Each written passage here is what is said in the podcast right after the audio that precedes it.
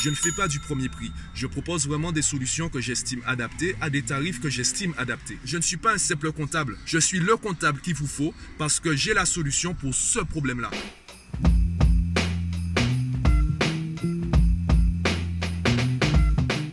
Yo, je sors tout juste d'un rendez-vous et durant ce rendez-vous avec mon futur client, j'ai dû encore une fois répondre à une question, une question qui revient souvent du coup et aujourd'hui je me suis dit bon autant faire une vidéo. Cette question c'est ben en fait pourquoi je vais te payer toi? Pourquoi je vais faire appel à toi? Pourquoi je ne me contente pas de la solution bas de gamme ou du premier prix? Car tu sais, tu as certainement déjà vu mes tarifs sur mes sites. Je ne fais pas du premier prix. Je propose vraiment des solutions que j'estime adaptées à des tarifs que j'estime adaptés. Et pour répondre à cette question, j'aimerais aujourd'hui te, répondre à travers trois contextes différents. Premier contexte, les parents.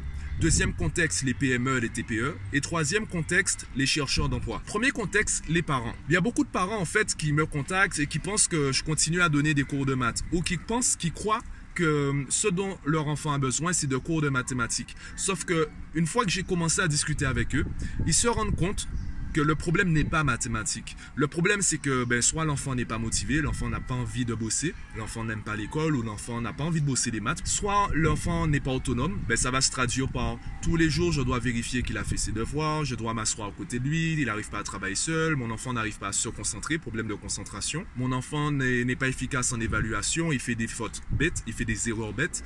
Euh, mon enfant stresse rapidement, problème de stress.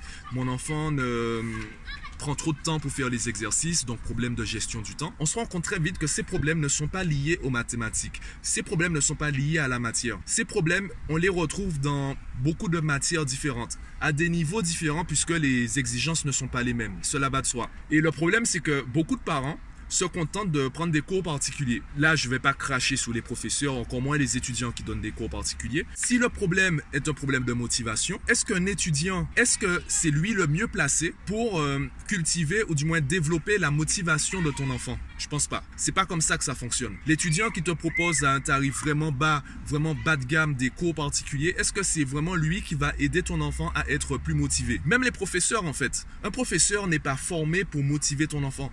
Un professeur est formé pour partager un savoir, pour euh, enseigner un savoir.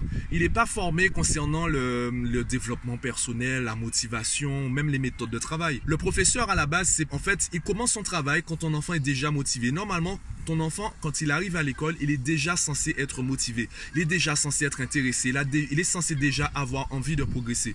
Le professeur, il intervient après. Le problème, c'est que comme on n'a pas forcément les bonnes habitudes ou les bons outils, les bonnes connaissances et compétences à la maison, eh bien, on est obligé de demander, d'exiger de l'école et des professeurs qu'ils fassent ça. Et ce qui est vrai dans l'école est aussi vrai dans les cours particuliers. Les mieux placés ne sont pas forcément des professeurs. Parce que dans les cours particuliers, tu es là pour parler de la matière. Tu n'es pas spécialement là pour parler de motivation d'autonomie. Moi, je suis là pour parler de motivation et d'autonomie. Je ne suis pas là pour remplacer les cours particuliers. Je ne suis pas là pour remplacer l'école. Je suis là en complément. Donc, identifie le vrai problème de ton enfant pour identifier la vraie solution. Deuxième contexte, les TPE et les PME. J'interviens en tant que, on va dire, stratège en marketing. C'est, je pense, les deux termes les plus explicites. Pourquoi je parle de stratégie? Il y a beaucoup d'entreprises et même beaucoup d'agences de communication qui font de la communication. Et il n'y a pas la stratégie globale. Ce n'est pas la faute des agences de, de communication, ce n'est pas non plus la faute des entreprises. C'est simplement un manque de, je dirais, de compatibilité, un manque de connaissances ou un manque de, il manque le petit truc. Il manque la pierre angulaire. La pierre angulaire, c'est la stratégie. Il y a des entreprises qui n'ont pas de public cible.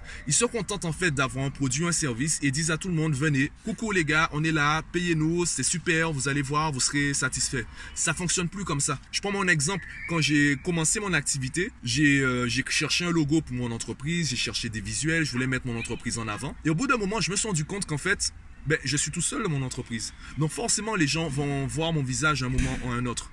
Donc, il vaut mieux que je me mette en avant en tant que personne. Parce que les gens peuvent apprécier mon entreprise, mais s'ils m'apprécient pas moi en tant que personne, ils vont pas payer. Donc, autant que je me mette en avant avec les avantages et les inconvénients. Il y a peut-être des clients, des parents qui vont dire oui, euh, ou des entreprises qui vont dire lui, il est pas très beau, je l'aime pas, je lui fais pas confiance. Ben, de toute façon, vu qu'à un moment ils vont me voir, il y, a, il y a bien un moment ils vont se dire, ben, je lui fais pas confiance, je paye pas. Donc, autant le savoir le plus tôt possible. Vu que je suis tout seul, autant que je me mette en avant. Et c'est la même chose pour les entreprises. Euh, si tu n'as pas d'audience cible, euh, si, si tu te mets pas en avant en tant que... Si tu humanises pas ta petite entreprise, tu auras du mal à survivre. Surtout en Guadeloupe, par exemple, on a une population qui fonctionne beaucoup avec le bouche à oreille. On aime bien savoir à qui on parle. Donc, il faut te mettre en avant. Il faut qu'il y ait une stratégie. Si tu n'as pas cette stratégie globale, même si tu as les bons outils, on prend l'exemple de la caisse à outils, même si tu as les bons outils, tu ne sauras pas quel outil utiliser et à quel moment. Donc, moi, je vais intervenir pour te dire, il y a déjà des outils gratuits que tu peux utiliser. Il y a déjà des choses faciles que tu peux faire. Par exemple, là, je suis en train de faire une vidéo avec mon téléphone.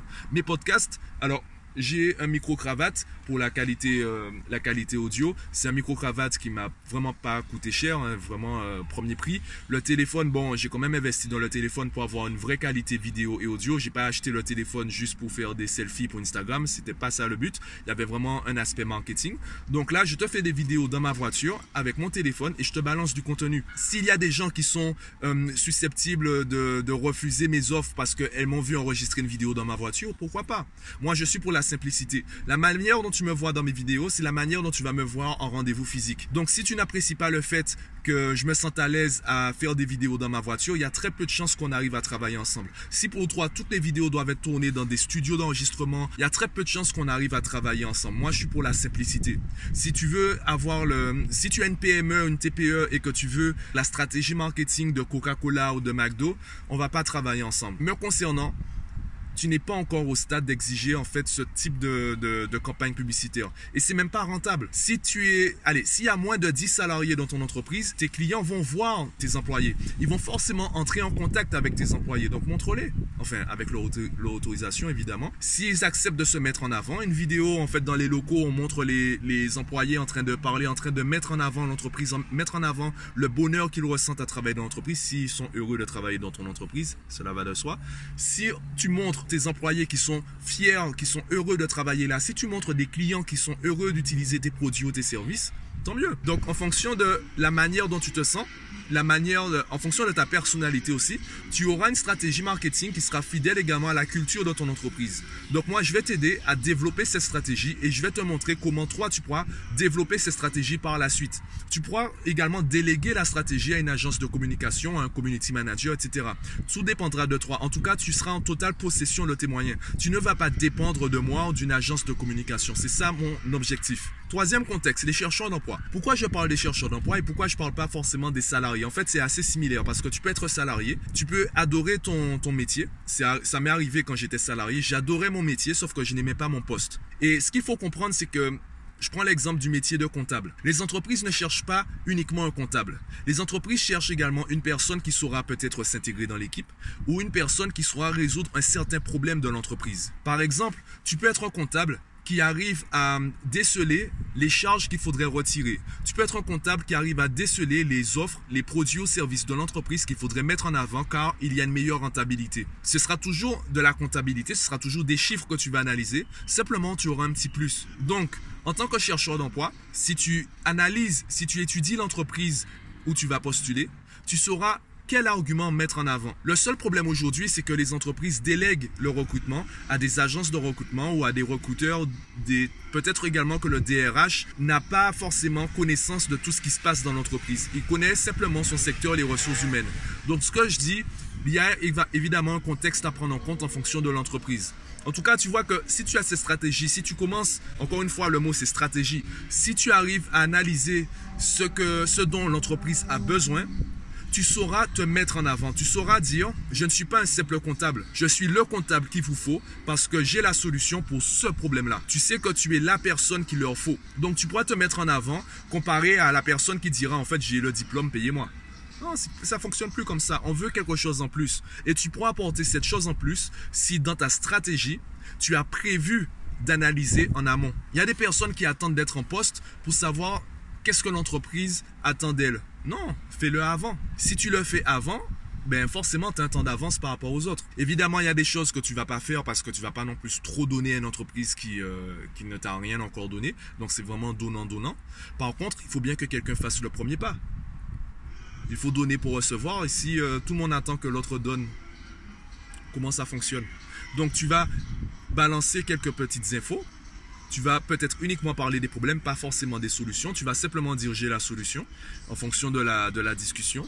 Et là, les personnes ou l'entreprise sera susceptible de faire appel à toi. Pareil en tant que salarié, tu veux une promotion. Si tu vas chercher la promotion en disant je mérite la promotion, Ça fonctionne plus trop ça. Par contre, si tu dis, si vous m'accordez cette promotion, eh bien, je pourrais aider à résoudre ce problème-là, ou j'identifie un problème, sauf que pour le résoudre, il faut que absolument que j'ai ce poste-là, donc il faut me donner cette promotion. C'est pas que c'est pas que je veux la promotion, c'est que pour résoudre le problème, il faut que vous puissiez me mettre à ce poste-là. C'est pas moi, hein, c'est la loi qui le dit. Tu vois, la, communication, bon, tu vas pas répéter ça mot pour mot, on est d'accord. Mais tu vois qu'il y a une stratégie derrière. Et moi, je vais intervenir en tant que stratège. Évidemment, pour être sûr que la stratégie est bonne, il faut la tester. Il faut tester les outils. C'est la raison pour laquelle je partage ou je parle énormément de mon expérience. Ça te permet de savoir que je te dis pas, il y a tel outil disponible sur tel site ou il y a tel outil disponible dans tel livre. Ce sont des outils que j'ai moi-même utilisés, que j'ai moi-même expérimenté. Je sais ce qui a fonctionné pour moi et ce qui va peut-être pas fonctionner pour les autres. Je sais ce qui n'a peut-être pas fonctionné pour moi et qui fonctionnera peut-être pour toi. Donc je vais au début tester certains outils avec toi et de fil en aiguille, on va concevoir ensemble la stratégie qu'il te faut. Est-ce que tu as été convaincu? Est-ce que tu estimes que ce que je fais est intéressant? Est-ce que tu estimes que ce que je fais est intéressant pour toi? Si la réponse est oui, eh bien, dis-le moi en commentaire sur Facebook, Instagram, Twitter, LinkedIn, comme tu veux. Dis-moi oui en commentaire.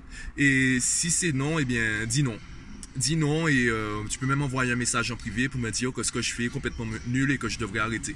Peu importe la réponse, dis-la moi en commentaire et moi je te dis à demain.